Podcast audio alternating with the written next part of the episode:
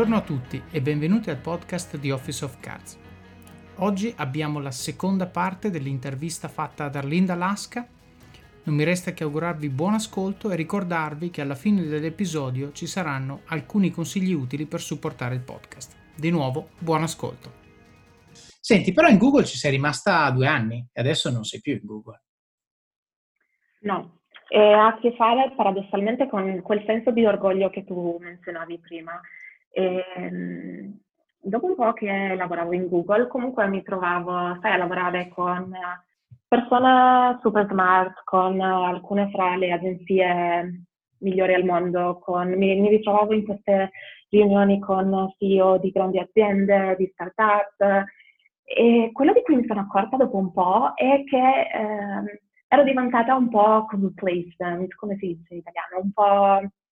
Uh, sai, ti identifichi così tanto con il brand, con l'eccellenza legata al nome Google, al, al brand, mm, da creare questa sorta di, uh, non voglio dire arroganza, però insomma, quel noi lo facciamo meglio, noi siamo più bravi. Ed era, non so, non mi trovavo più in questo, in questo mindset. E in più al contempo, eh, lavorando in Google, a un certo punto nei nostri uh, marketing efforts ci siamo concentrati molto sul uh, discorso startup, soprattutto nell'ambito tech for good, quindi uh, aziende che hanno una, una, missione sociale molto forte, eh, che realizzano tramite i loro prodotti e servizi, eh, grazie all'utilizzo appunto del sistema operativo Android, e entrando così in stretto contatto con uh, queste aziende, uh, mi ha incuriosito tantissimo il mondo delle start-up e,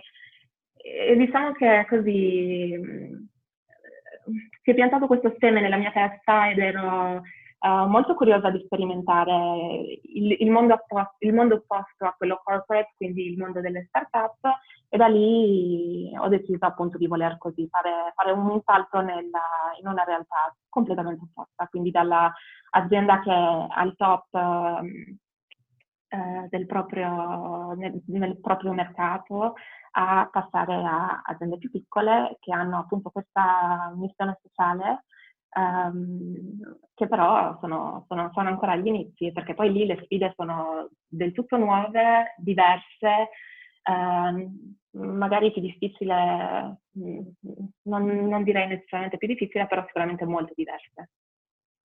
Mm.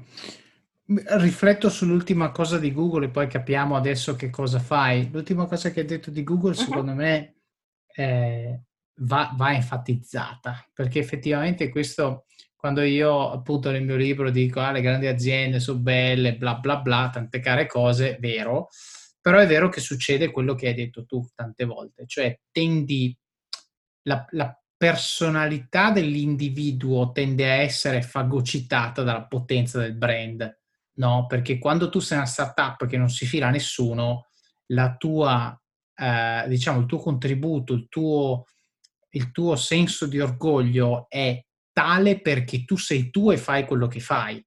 Mentre invece quando sei in Google, il senso di orgoglio è essere in Google. è Google che fa le cose. E per quanto tu sei brava, tu sei una Googler, non sei Arlinda. Uh, e questo, eh, questo secondo me è un buon punto. È un buon punto perché soprattutto, insomma, a meno che tu non sia il Sundar Pichai di turno, eh, sei uno dei, no? E tanto quanto te, appunto, intorno a te c'è tanta gente che potrebbe fare il tuo mestiere come te, forse anche meglio in alcuni casi, e conseguentemente è difficile questo, questo sense of pride, senso di orgoglio eh, che possa essere mantenuto nel tempo, soprattutto perché appunto eh, diciamo tendi a ripetere le stesse cose, cioè la, la novità e la definizione tendono di, di, di, te stessa all'interno del mondo in cui ti trovi tende più o meno a, a allinearsi, come dicevamo, al brand e quindi un effetto collaterale di quello che dicevo io prima, ovvero il fatto che eh, diventi, eh, tendi a non vedere più le cose con occhio novizio quando ci lavori tanto tempo, probabilmente è vero anche a livello di percezione di se stessi relativamente al brand e del proprio contributo tendi a non vederlo più come unico, tendi a non vederlo più come prodotto tuo, ma più che altro come diciamo, l'inerzia di questo, di questo meccanismo che ti sta intorno, eh, che, che, che le cose le fa anche a prescindere dal fatto che tu dia, adesso è cinico dirlo, però secondo me è vero, anche a prescindere dal fatto che tu dia il tuo contributo, no? Eh, e, e, quindi tu nel tuo intimo sei lì e dici, beh sì, però tutto sommato questa cosa ormai l'ho capita, la so fare e, e, e quando la gente mi guarda non vede me, vede il brand e questo magari in, in alcuni contesti non è, non è, una cosa piacevole, soprattutto finché se vuoi avere la, la, voglio dire l'arroganza, ma l'ambizione di fare qualcosa dove ci puoi mettere il tuo nome. Ecco, in quel caso probabilmente devi, devi ridurre la dimensione e andare in un posto dove il rischio è più alto, però dove sostanzialmente da quello che fai tu dipende il successo e il fallimento del, eh, del, del pezzettino di business che ti danno a seguire. Assolutamente, è un po' come l'espressione in inglese you can't make it or break it, right? Cioè in Google eh, non è che tu fai qualcosa che rivoluziona il corso dell'azienda oppure fai un errore e l'azienda va giù, cosa che nella startup certo. diciamo, è anche probabile. E, um, serve un po' un bagno di umiltà perché comunque a chi è che non piace eh, viaggiare in prima classe, andare nei, negli hotel a 5 stelle, incontrare questi top manager di grandi aziende, Um, che quando li chiami tu ti so. rispondono subito, no? Perché sei di Google, eh sì, quindi sì, ti rispondono sì. subito. Poi quando non sei più lì, improvvisamente non conti più niente.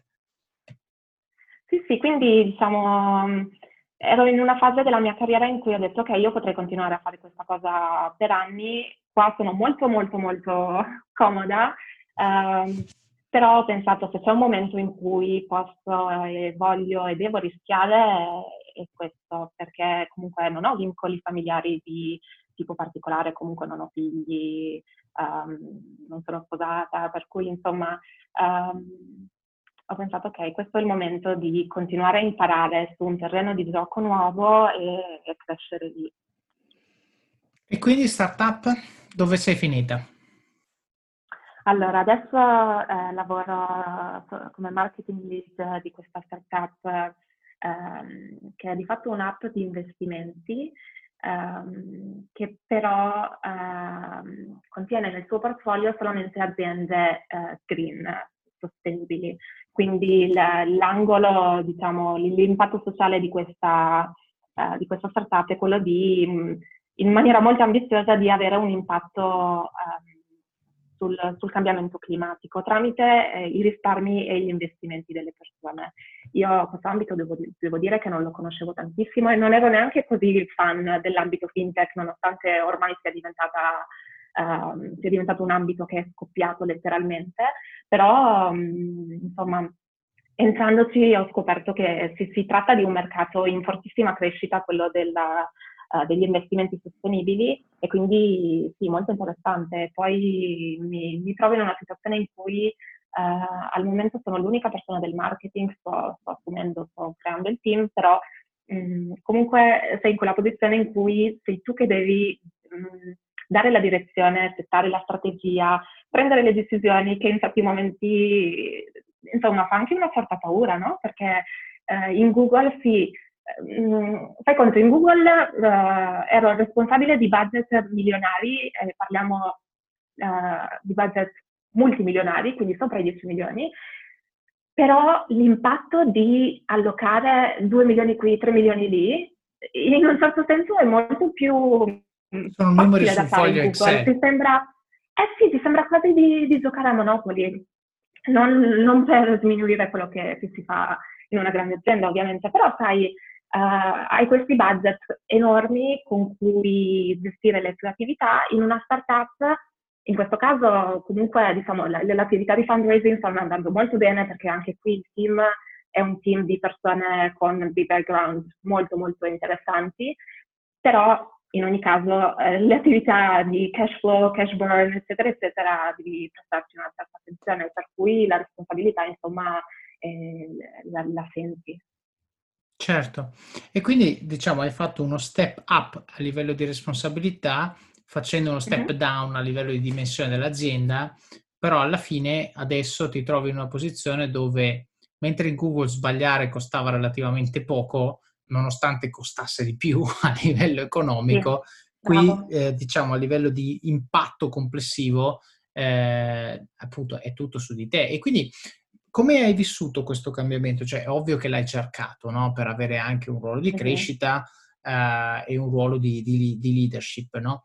Però come lo vivi questo, questo passaggio da mamma Google, non so se in Google la chiamano mamma, però concettualmente è appunto difficile sbagliare in maniera clamorosa in Google, eh, a invece un contesto più piccolo dove insomma il tuo livello di esposizione, il tuo livello di stress, probabilmente anche eh, nonché il tuo livello di preparazione, perché poi hai detto anche che stai facendo recruiting di un team in un'azienda piccola, cioè io, mentre in Google c'hai il processo da catena di montaggio che fa sì che ti arrivi già praticamente genio e quindi lo metti lì e fa, eh, qui invece è tutto su di te. Questo passaggio ci puoi raccontare un po' come l'hai vissuto?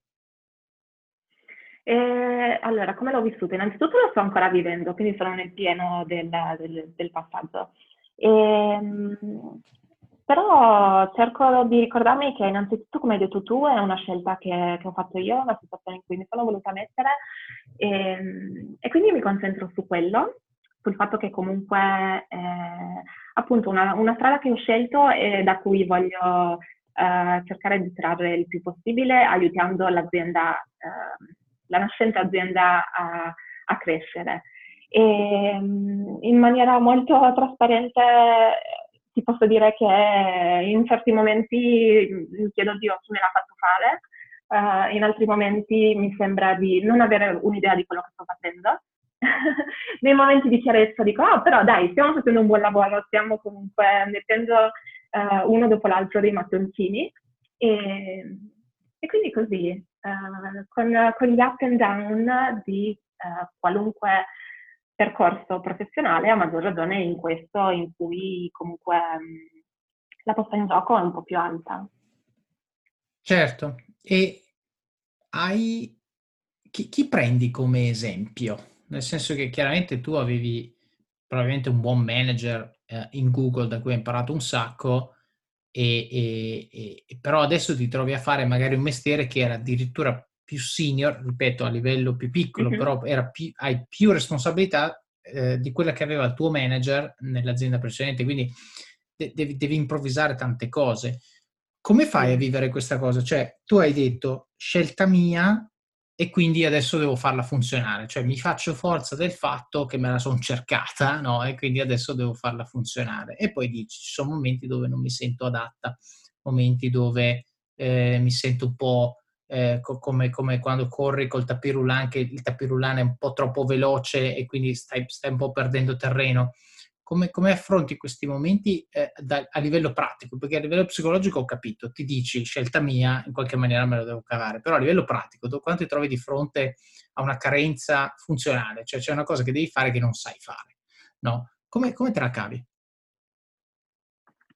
Allora, beh, innanzitutto la uh, definizione del piano che tu fai a monte è, uh, del piano strategico che fai a monte è sempre una bussola a cui tornare, no? Quindi la tua North Star, cioè nel dubbio, se sei in un momento, oh mio Dio, sono nel pallone, che cosa faccio? Comunque tu eh, nel momento di lucidità hai definito quali, quali saranno, quali sono dei punti fissi. Quindi calmo e sangue freddo ritorni un po' a, a quel piano lì. E, ehm, e questa è una cosa. Um, poi sicuramente anche uh, cercare il supporto o comunque il dialogo con altre persone che siano del team, che magari sono in funzioni diverse dalla tua, però stanno anche loro affrontando dei momenti di difficoltà, Um, quindi parlarne in maniera aperta, oppure tu hai menzionato ad esempio la mia manager in Google che sì, ti confermo è stata la manager più brava che io abbia mai avuto uh, e, e, di fatto anche un po' una mia mentore. E, che poi anche lei ha lasciato Google poco dopo di me uh, per andare a fare marketing director in una delle fintech più di successo a livello europeo e, e, quindi, ad esempio, anche lei, eh, come anche altre persone, è una persona con cui magari mi confronto per avere un consiglio, anche solo, sai, um, una persona che ha già uh, affrontato certe sfide ti può dare comunque un, un parere, una prospettiva esterna. Quindi chiaramente ti sei circondata di mentor che può essere lei perché la conosci, però magari ti appog- hai parlato anche di appoggiarsi ad altre persone del team che magari oggi sei in difficoltà tu e loro ti possono dare una mano, domani magari è il contrario e aiutarsi nei momenti di difficoltà è sicuramente il modo migliore per costruire relazioni solide. Io lo dico sempre, non c'è niente che unisce di più due persone come risolvere un problema insieme. Uh, e questo secondo sì. me è, è, è, assolutamente una cosa da uh, addirittura sfruttare e in alcuni casi da simulare. Nel senso che questo è uno dei, dei trick che io, che io, uso sempre. Tante volte faccio finta di avere un problema, no? Nel senso, eh, vado lì e dico, ah, tu cosa faresti? Quando ovviamente so già cosa farei, però dico, ah, ma sai, facendo brainstorming insieme, tu riesci tante volte a, eh, diciamo, prima di tutto quando chiedi a un altro cosa faresti può essere che quest'altro ti dà una risposta totalmente diversa da quella che avevi in mente tu e ha ragione. Quindi prima roba, umiltà, ascoltare sempre con la mente aperta. Però poi in generale nel chiedere tu cosa faresti, l'ho fatto oggi con, con una mia collega, ehm, sostanzialmente io spingevo per una cosa in particolare, questa mia collega ha provato in tutti i modi a a farla succedere e poi oggi è tornato a me dicendomi senti ci ho provato ma questi non ne vogliono sapere e quindi cosa facciamo? Eh, io avrei potuto dire ok facciamo così e invece ho detto tu cosa faresti? No, nel fare questo ottengo diverse cose. Ottengo uno che, che la persona pensa e io voglio essere circondato di persone che pensano, non di persone che aspettano che io gli dica cosa fare. E quindi dico ok, adesso ti, ti, sto riportando la palla nel tuo campo, pensa a qualcosa e dimmi che cosa ne pensi. Quando pensa, lei, la persona in questione penserà alla soluzione e penserà anche a che cosa penserò io della soluzione. E quindi cerca di mediare un pochino tra la notizia che mi ha dato che non voleva darmi perché chiaramente voleva darmi l'altra, l'opposto e però dice eh, però te la devo dare perché è così. Quindi pensa anche a come esporre la cosa che deve esporre e soprattutto mi mette in una situazione dove io imparo a capire come pensa. Il che vuol dire che quando la prossima volta capiterà una situazione simile, io le dirò fai tu. Io so che posso fidarmi di quello che farà. E la volta dopo ancora, questa persona non verrà neanche più da me a dirmi niente, farà direttamente, perché sa qual è l'approccio giusto, sa come pensare, sa quali sono le decisioni che può prendere in totale autonomia rispetto alle decisioni che invece è meglio magari controllare eh, prima con, con, me o con, con, il responsabile di turno, eccetera, eccetera.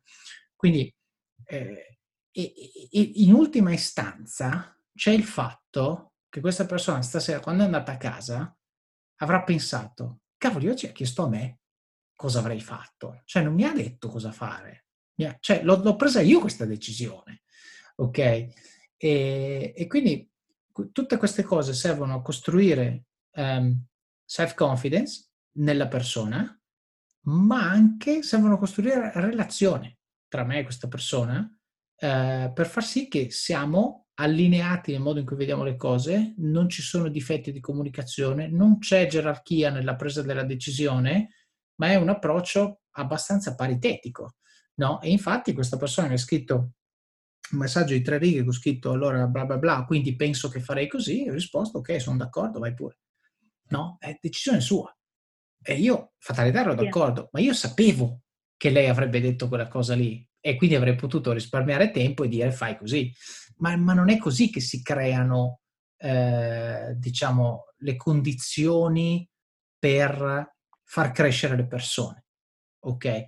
E quindi questo, soprattutto a livello manageriale, ci tengo a condividere con gli ascoltatori, perché tante volte l'istinto di andare veloce, di dire fai così, di, eh, prevale, però è la soddisfazione di oggi rappresenta la mancata opportunità di domani, perché il mio sogno non è gestire velocemente il caso di adesso, è formare una persona al punto che il caso di domani manco lo vedo e questa persona se lo gestisce per conto suo. Ok? Quindi questo ci tenevo, ci tenevo a precisarlo perché eh, appunto quando tu hai detto quella frase sul chiedo agli altri, eccetera, eccetera, dico tante volte chiedi perché il bisogno è reale, però alcune volte puoi anche chiedere per, come strumento per, eh, diciamo, costruire una relazione. E l'altra cosa che hai detto parlando... Ah, vai, vai. Questo episodio è supportato da Scalable Capital, il tuo compagno ideale per iniziare a investire in modo semplice, sicuro e conveniente. Con oltre 600.000 clienti, Scalable è una piattaforma regolamentata e questo è molto importante ragazzi, perché vi offre una possibilità di investire in azioni, ETF e fondi partendo solo da un euro. Ma perché dovreste iniziare a investire? È semplice. Primo, l'inflazione, che se aumenta di questo passo diminuisce di molto il nostro potere di acquisto. Secondo, se pensate oggi che la pensione che avrete quando ci andate a 80 e passa anni vi permetterà di sostenere lo stile di vita che avete, beh, vi faccio tanti auguri. E il terzo, beh, per chi ne ha, i figli. Io ad esempio ho un fondo per le mie bambine, piani di accumulo per me, investimenti diversificati per obiettivi che hanno orizzonti temporali diversi. Con Scalable puoi dare forma ai tuoi obiettivi di investimento e sfruttare appieno il suo potenziale per far crescere i tuoi risparmi nel tempo. L'importante è iniziare per step e Scalable non ti permette solo di acquistare azioni o ETF, ma anche di imparare come funziona il mondo degli investimenti. Scopri di più su come Scalable può trasformare il tuo approccio agli investimenti visitando il link in descrizione. Ricorda, con Scalable il tuo viaggio finanziario può iniziare solo con un euro. Non aspettare, investi nel tuo futuro oggi stesso con Scalable Capital. È un po' il principio di reciprocità di cui parla Salvini nel suo libro Le armi della persuasione, no? Tu ricevi qualcosa e il tuo eh, primo istinto è quello di, di dare, di restituire.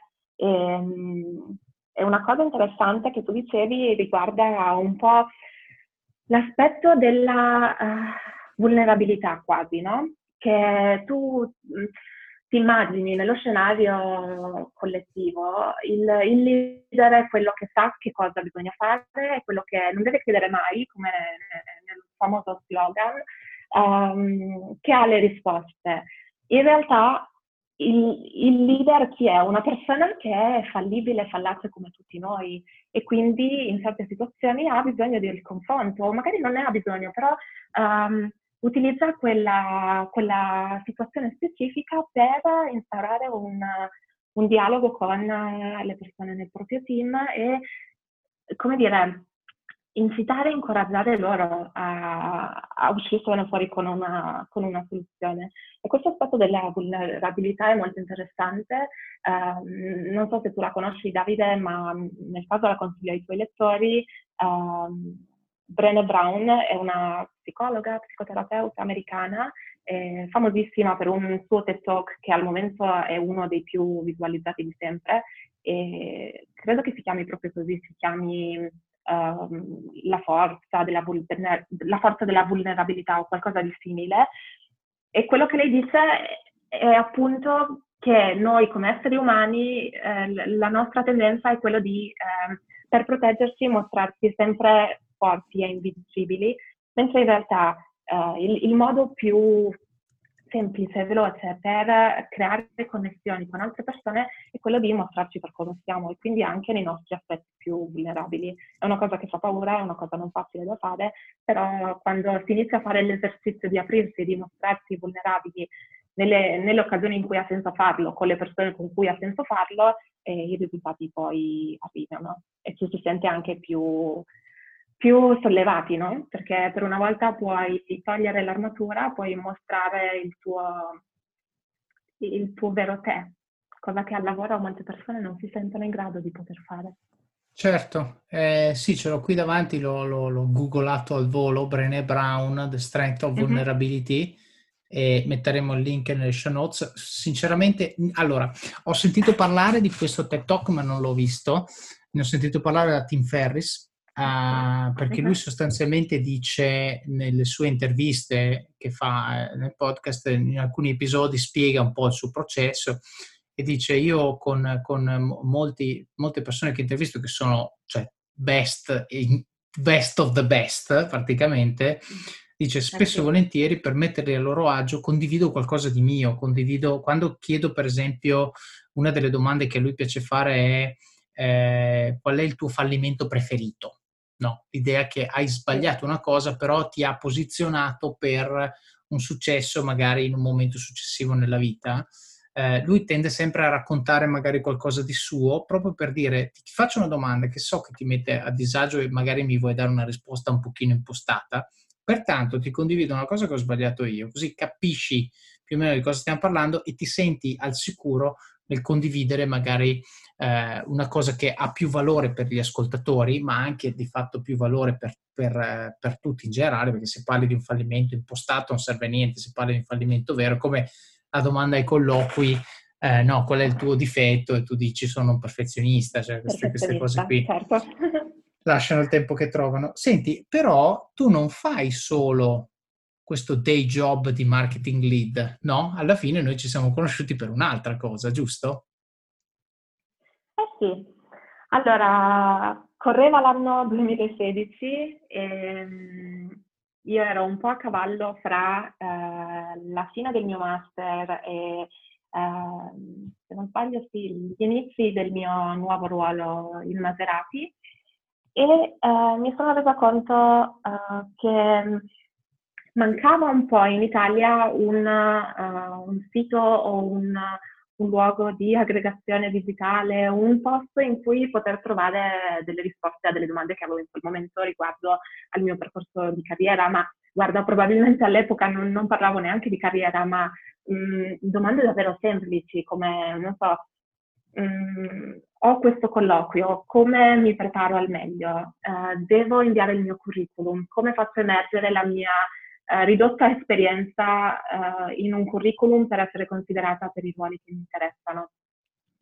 Facevo queste ricerche online e vedevo che eh, capitavo su contenuti molto ehm, vaghi e generalisti di persone che non, non, avevano di fatto affrontato un percorso di carriera e quindi non erano nella posizione di dare consigli da chi davvero ce l'ha passato, oppure consigli appunto un po', un po', un po superficiali.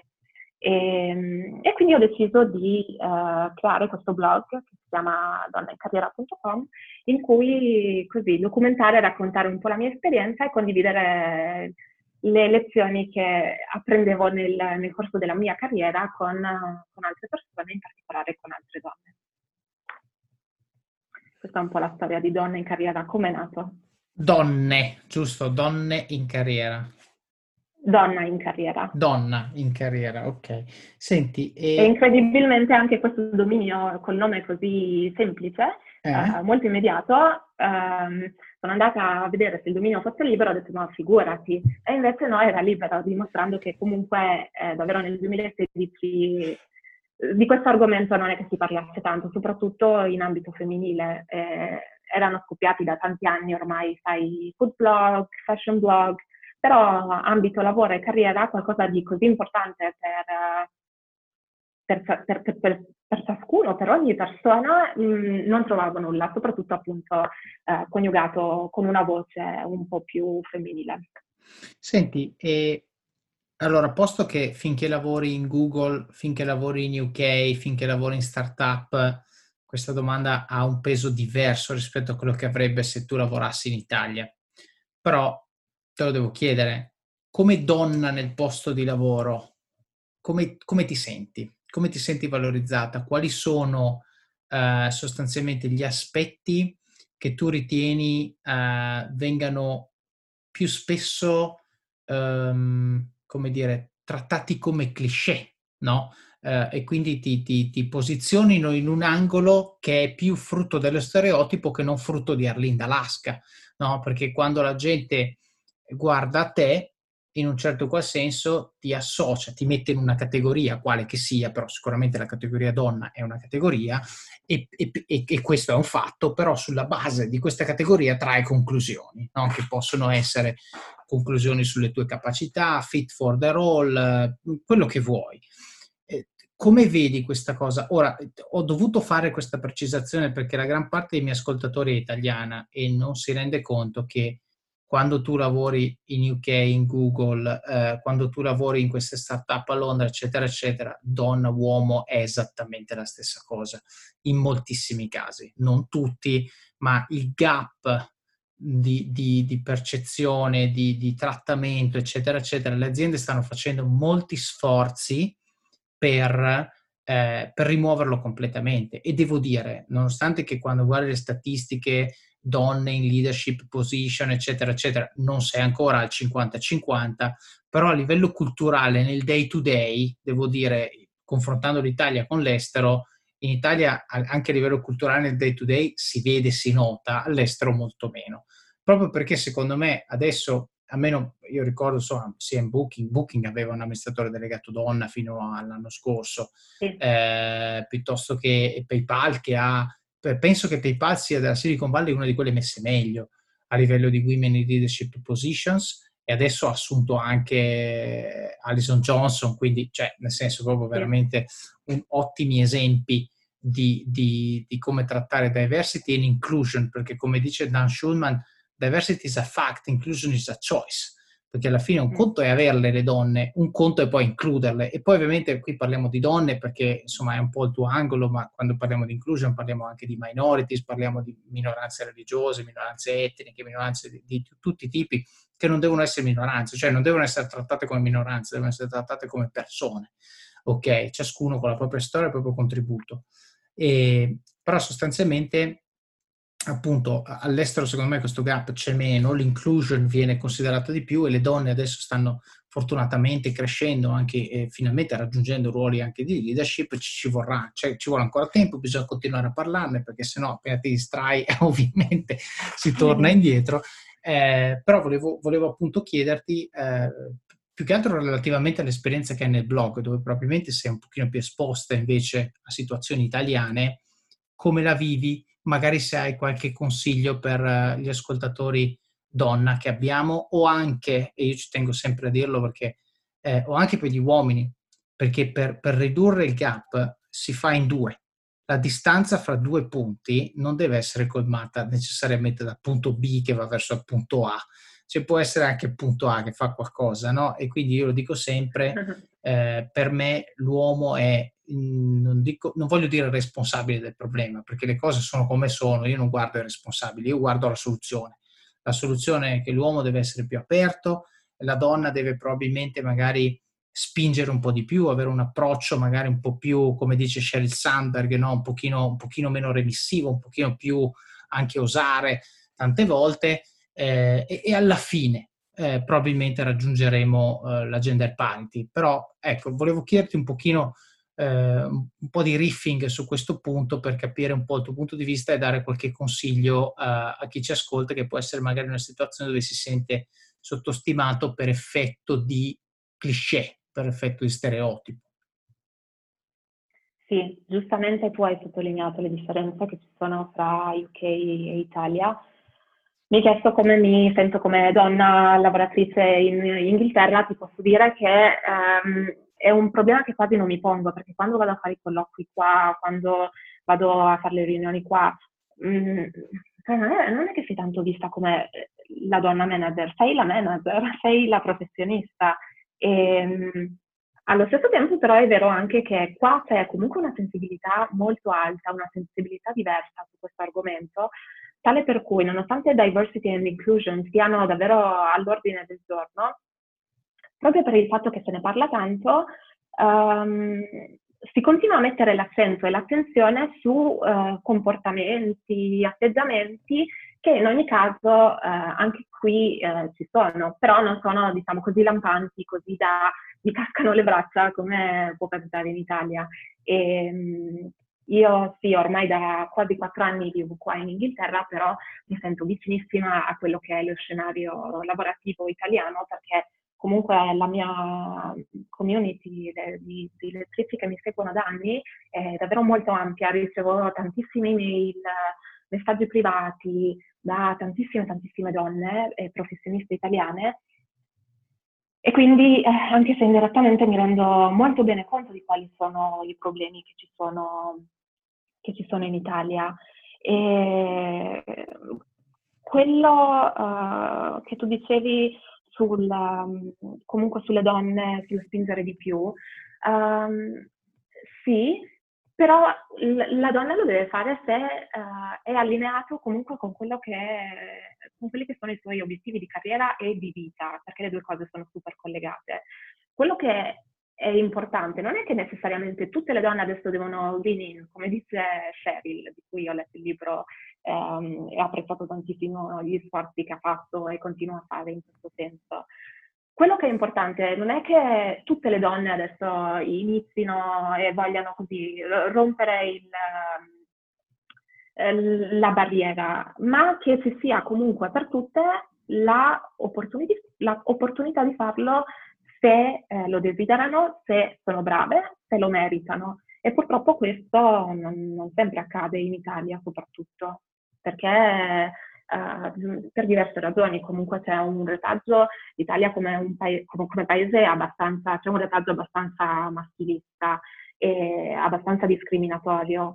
Um, io ricevo tantissime email di lettrici um, che davvero mi raccontano degli episodi davvero spiacevoli, davvero sgradevoli, in cui, non so, vanno ai colloqui e le, le prime domande che vengono loro rivolte riguardano l'età, la volontà di avere figli oppure no, e non ci si concentra sulle ehm, uh, competenze, l'esperienza, che, quello che la, la, persona, la professionista in quel momento può portare sul tavolo. Ed è un peccato perché, come dicevi tu, a livello globale comunque stiamo parlando di, a livello di leadership, proprio di apice di carriera, quindi ruoli di CEO, io penso che al momento siano meno del 10% siano donne.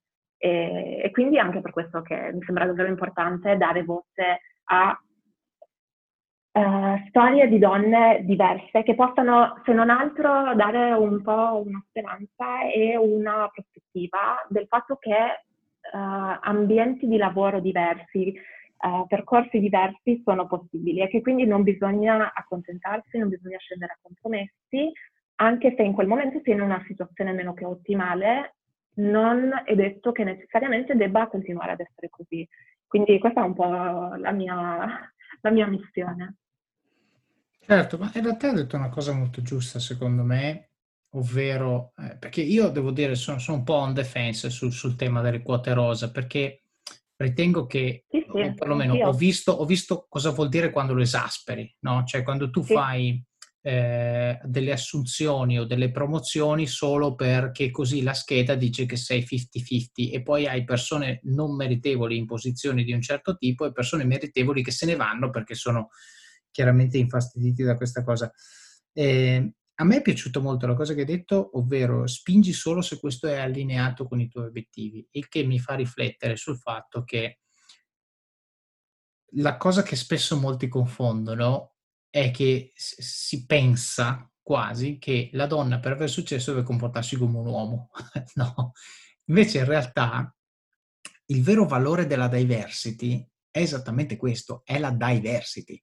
Se tu ti comporti come me, non mi stai facendo fuori, non aggiungi niente, perché se io voglio uno come me, no? Lo prendo uomo che già parte con un mindset simile a me, magari lo prendo della mia città, con, con tutti i cluster possibili e immaginabili, lo prendo a mia immagine e somiglianza, ho risolto il problema. Invece no, cioè la forza di una decisione presa da due persone che vengono da background diversi, che hanno culture diverse, che hanno anche magari modi di, di ragionare diversi, perché insomma c'è poco da nascondersi, le, le donne vedono tendono, molte donne, tendono a vedere le cose in un certo modo, gli uomini in un altro modo, la forza del dialogo, della relazione, della discussione, del confronto che deriva da questi due mindset porta l'idea ad essere in assoluto la migliore.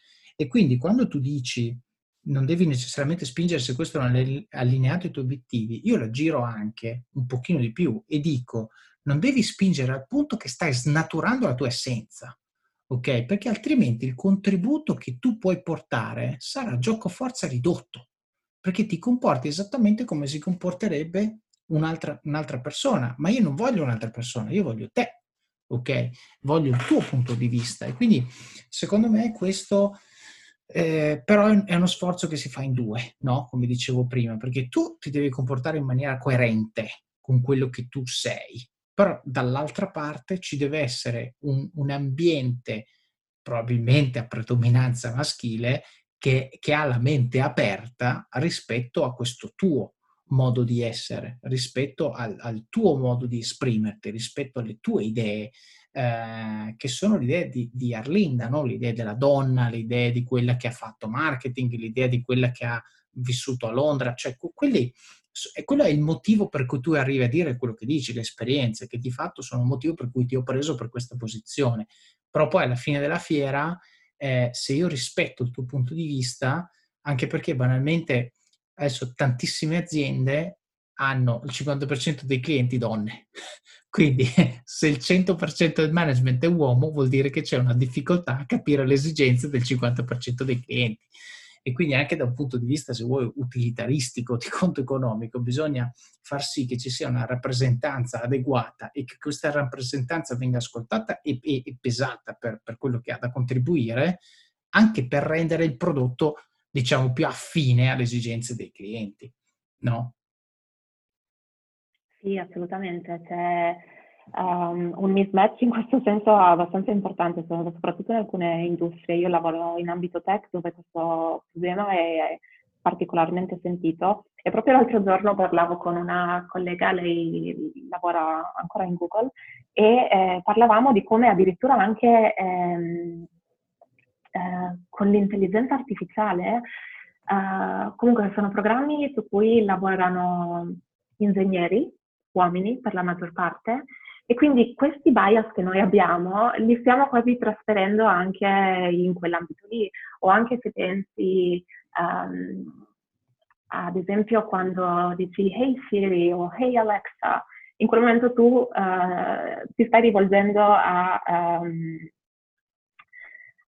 a questa entità, fra virgolette, che però viene identificata uh, al, al femminile. E quindi è un po' come se eh, si ripercuotesse anche in quell'ambito lì, che dovrebbe portarci verso l'innovazione e la modernità, si ripercuotessero e si portassero dietro uh, dei bias uh, che, che, noi abbiamo nella società attuale, in cui, sai, la donna è, um, se c'è una riunione, la donna è quella che prende gli appunti, uh, se in ufficio c'è da fare un, un compito un po' più amministrativo è la donna che se ne deve occupare e, e via dicendo.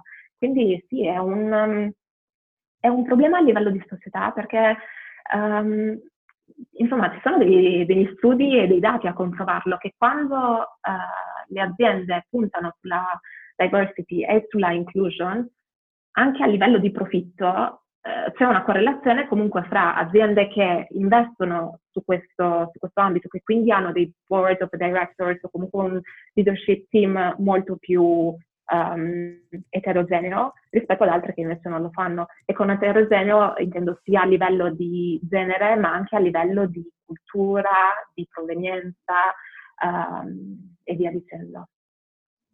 E adesso un bel caffè finito. Perché rischiare di rimanere senza caffè quando puoi abbonarti a Caffè Borbone? Prezzi vantaggiosi, costi di spedizione inclusi, tante possibilità di personalizzazione e l'abbonamento lo sospendi quando vuoi. Decidi tu la frequenza, la qualità, scegli tra le cialde e capsule compatibili e crea il tuo mix di gusti e miscele. Mai più senza caffè con l'abbonamento Caffè Borbone. Tutte le info su caffèborbone.com. Senti, ti faccio, ti faccio un'ultima domanda. Eh, nel, tuo, nel tuo blog hai una sezione che si chiama Trucchi del mestiere.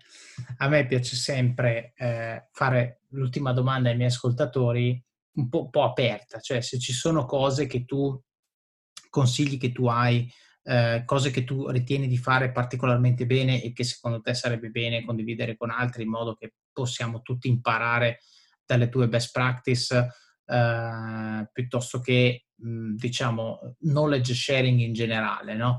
Ehm, e quindi faccio anche a te questa domanda prendendo spunto appunto dalla tua, dalla tua sezione sul blog e ti dico eh, hai qualcosa da condividere, magari per le ascoltatrici, ripeto, perché io sei, sei la prima ospite, eh, chiaramente donna, e quindi mi piacerebbe toccare anche quell'angolo, ma anche non necessariamente in generale cose che ti senti di condividere perché potrebbero aiutarci a migliorare un 1% anche oggi che ascoltiamo questo podcast. Certo, innanzitutto Davide, beh, grazie ancora di avermi invitata. Eh, sai, trovo interessante, secondo te come mai eh, sono stata così la prima ospite donna e non... Comunque tu hai fatto diverse puntate, io fra l'altro ti seguo, seguo il tuo podcast, mi piace davvero molto, lo consiglio anche alle mie lettrici, tantissime ti hanno scoperto eh, in questo modo. Secondo te come mai ancora non, non c'è una voce femminile all'interno del tuo podcast? Ma allora, secondo me eh, ci sono due situazioni episodiche. La prima è che, eh, diciamo, la selezione delle persone che ho intervistato finora è stata un mix di persone che mi sono state presentate e di persone che conoscevo prima e per motivi legati alla lingua prevalentemente, nel senso che io colleghe donne ne ho tante, ma che parlano italiano molte meno. Eh, e quindi persone che si sarebbero prestate a fare questo tipo di cosa in italiano ne conosco poche. Ecco, questo, questo, è un po' il limite mio. Eh, però è, è, vero anche che eh, tre ospiti, eh, anzi quattro, mi sono stati presentati da persone, quindi ospiti nuovi che non conoscevo, Uh, ed erano fattualmente tutti uomini, quindi una cosa che, che non ho guidato, ma eh, chiaramente quando uno eh, aveva un manager da presentarmi, tra l'altro in due di questi quattro casi la persona che me l'ha presentato era una donna, però mi ha detto, ah, dovresti parlare col mio capo, eccetera, eccetera, e questo è. Nel caso tuo, eh, cioè, quindi qui, qui ho risposto alla domanda perché non ho ancora avuto una donna. Perché ho avuto te come prima ospite e perché tu hai fatto outreach su LinkedIn. No? Quindi eh, anche lì il mio criterio di selezione degli ospiti è un po' un push-pull, però push sono le persone che conosco io, pull quando mi capita che qualcuno magari mi scrive e mi passa un lead di qualche tipo e quindi diciamo un po' come, come hai detto prima, eh, te la sei cercata di, essere, di essere l'ospite eh, perché eh, quando mi hai contattato, eh, al di là dell'articolo che hai scritto, che, che, poi l'hai pubblicato adesso, ma in realtà te l'avevo già chiesto uh-huh. prima se venivi a fare l'ospite, avevo guardato il tuo blog eh, e mi piaceva l'idea di poter affrontare con una persona che ha speso diverso tempo a riflettere su questi temi, perché intervistare una donna non è difficile, cioè la trovo, ma mi interessava una donna che avesse certo. speso tempo a riflettere su queste cose e che avesse potuto eh, rappresentare un punto di vista già elaborato, no? eh, anche perché non, non, non volevo svilire eh, anche il ruolo di questa, di questa, prima partecipazione con una persona che sarebbe arrivata magari co- con idee meno chiare su alcuni punti, perché banalmente le vivi tutti i giorni, ma se non ci pensi non riesci ad astrarle al punto da descriverle in maniera certo. chiara ed oggettiva. Uh, e poi in ultima istanza perché mi piaceva l'idea di poter contribuire nel mio piccolo con, con, i miei ascoltatori e ascoltatrici, che non so oggi quanti, quanti maschi e femmine, non so lo split, però mi piaceva uh, pensare che per le ascoltatrici che, che, che magari ho, uh, di poter far conoscere la tua, la tua piattaforma, il tuo progetto, perché secondo me è un progetto utile, perché se tu nel 2016 hai trovato libero il dominio donnaincarriera.com vuol dire Grazie. che siamo veramente indietro, perché secondo Grazie. me se cerco eh, donnaindifficoltà.it lo trovo ancora libero oggi, se cerco donna sfruttata lo trovo libero, perché insomma purtroppo in questo, in, in questo contesto, in questo paese, eh, quello che diciamo sta succedendo un po' in paesi più anglofoni non è ancora successo, magari sta cominciando, però siamo ancora un po' agli albori e perché eh, mi piaceva dare il messaggio anche alla componente maschile. No, io ci, ci tengo molto a dire eh, che quando ci sono le conferenze no, do, dove si parla della gender equality, eccetera, eccetera, ci vanno solo le donne. Per me è sbagliato, perché così se la fanno e se la dicono. No, non serve niente, non lo cambi il sistema. Il sistema viene cambiato da chi in questo momento rappresenta la maggioranza, che deve aprire no, la propria mente e, e sostanzialmente eh, capire il valore della diversità. Quindi risposta lunga, ma eh, doveroso spiegare come siamo arrivati a questo punto. Assolutamente, tra l'altro tu prima hai detto qualcosa di molto importante sul fatto che è un, um, è un argomento molto complesso che va comunque colpito da più, da più parti, su più fronti e coinvolgendo comunque eh, le par- entrambe le parti in gioco.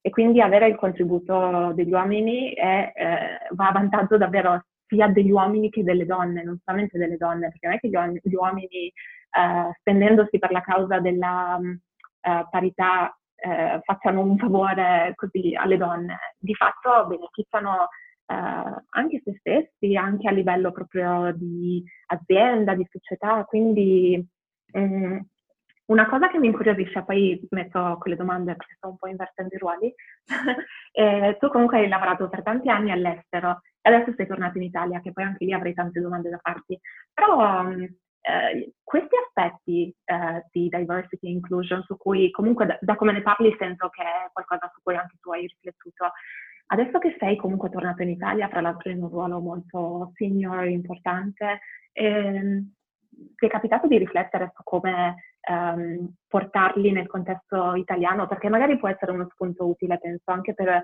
uh, gli uomini che ti ascoltano, ma anche per le donne, è qualcosa, cioè uno spunto utile su cui riflettere e agire. Ma sì, allora è difficile dare una risposta, eh, diciamo, eh, sintetica, perché sicuramente il tema è molto ampio. Io, sì. ehm, da un lato, allora, io sono sempre convinto che eh, se vuoi cambiare eh, le cose non devi dire, ma devi fare. Ok, quindi io non sono un grande fan delle conferenze in cui si parla di queste cose, cioè ne riconosco l'importanza, ma io personalmente ritengo che eh, a parole non si cambiano le cose. Quindi nel mio piccolo eh, sto assumendo delle posizioni eh, dentro la mia azienda e sto cercando eh, di portare profili che l'azienda non ha.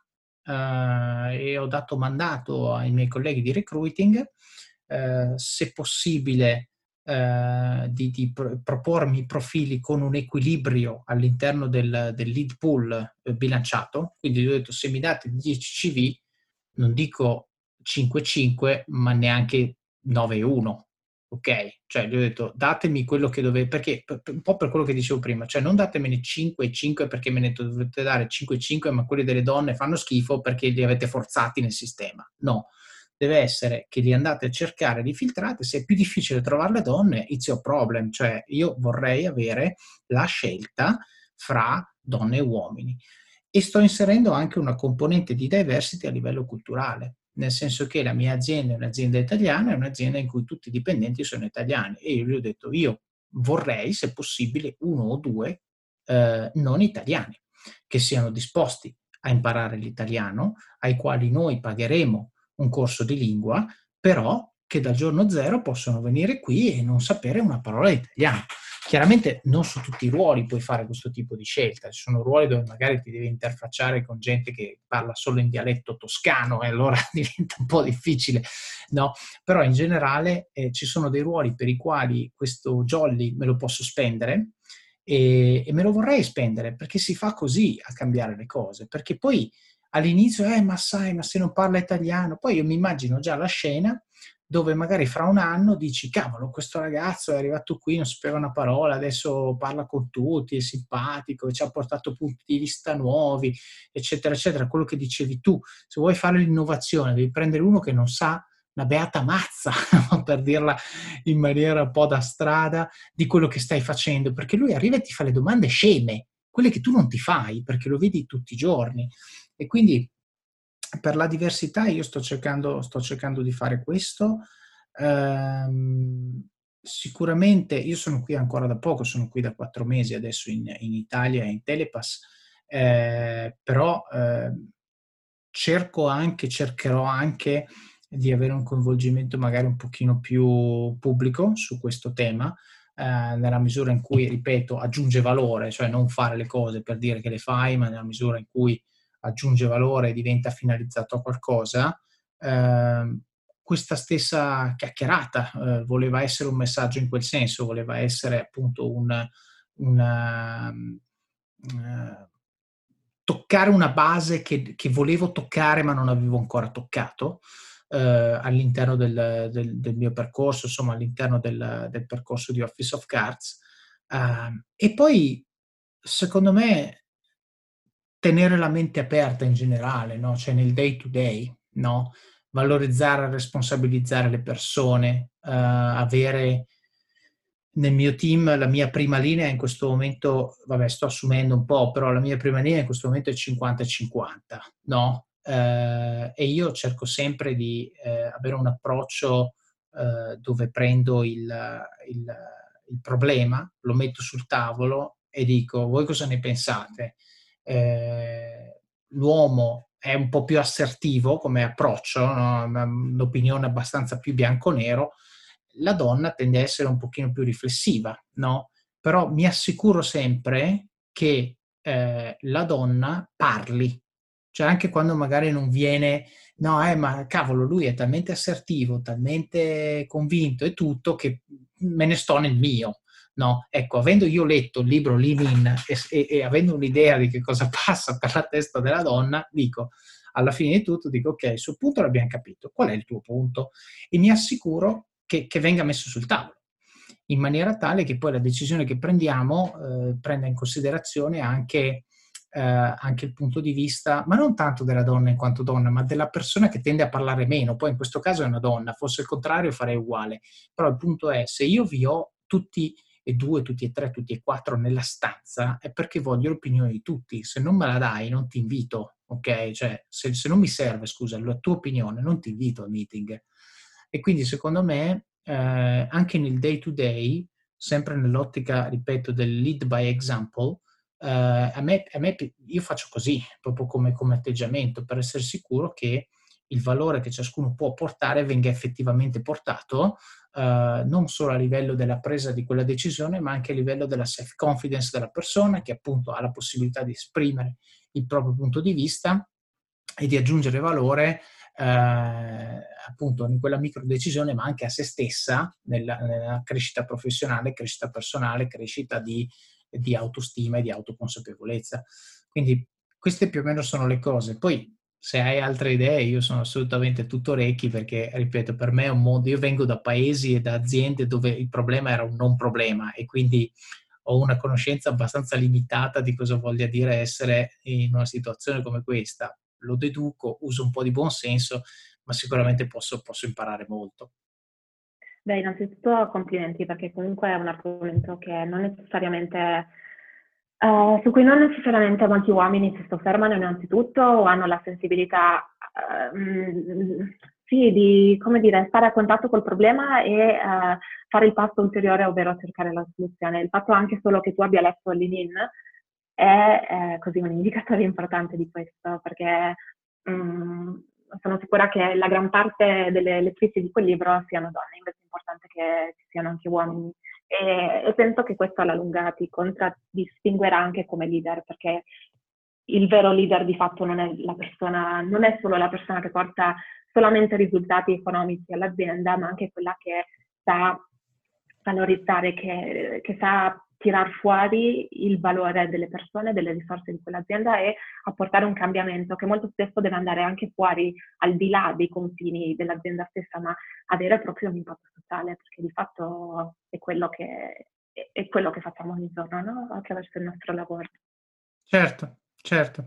Beh, comunque alla fine, diciamo, secondo me quello che conta, cioè il messaggio che, che porto a casa da questi ultimi dieci minuti di chiacchierata mm-hmm. è che ci siamo arricchiti a vicenda, abbiamo secondo me condiviso delle cose che andavano condivise e che aiuteranno molti ascoltatori e tutto questo è stato grazie al fatto che tu mi hai scritto su LinkedIn, quindi you LinkedIn, no? Cioè tu hai fatto il primo passo prendendo iniziativa e io ho colto la palla al balzo. Mi, diciamo, spacchettando questa cosa, mi piace dire, c'è stata una persona che ha preso l'iniziativa, ok, che ha fatto una cosa che magari poteva sembrare assolutamente normale, oppure poteva essere che prima di premere invio tremava la mano. Ora, non che io sia, non so, presidente degli Stati Uniti, però dico in generale, magari uno può essere più timido e dire non so cosa faccio, gli scrivo, non gli scrivo, quindi magari avere un pochino di self-doubt, oppure invece essere uno più me ne frego, dico ma sì, gliela mando, se ne frega, no? un po' una nave Maria, vediamo cosa succede.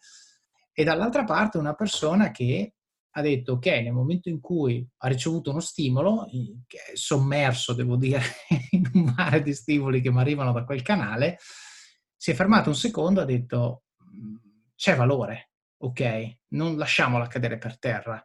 E, e, e quindi questo per dire a chi ci ascolta, prendere iniziativa in un modo o nell'altro paga sempre, ricevere iniziativa, recepire, avere la mente aperta e rispondere allo stimolo in maniera costruttiva paga sempre.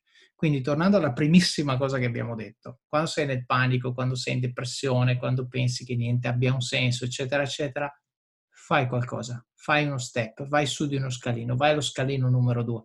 Il mondo sembrerà completamente diverso e sarà molto più facile immaginare la strada che ti porterà allo scalino numero 10. Questo secondo me è, cioè, mi piace riflettere su questa cosa perché da un lato pensi i casi della vita, dall'altro penso, no, non sono i casi della vita, sono due persone, uno che ha avuto la mente aperta e uno che ha avuto il coraggio di mandare un messaggio, che adesso si conoscono, che magari collaboreranno su qualche progetto, che ne sai, no? Eh, però tutto nasce da due decisioni, la tua di scrivermi, la mia di risponderti, non dai casi della vita, no? Sì, assolutamente, eh, concordo in tutto e per tutto e penso che sia una bella sintesi um, con cui chiudere. Ottimo. Senti, Arlinda, allora mi pare di capire che tu abbia voglia di intervistarmi, perché abbiamo dovuto tagliare corto sulle domande, magari, magari la facciamo, facciamo un'intervista al contrario e vediamo, vediamo come viene fuori. E comunque, Assolutamente, senti, sì, sì.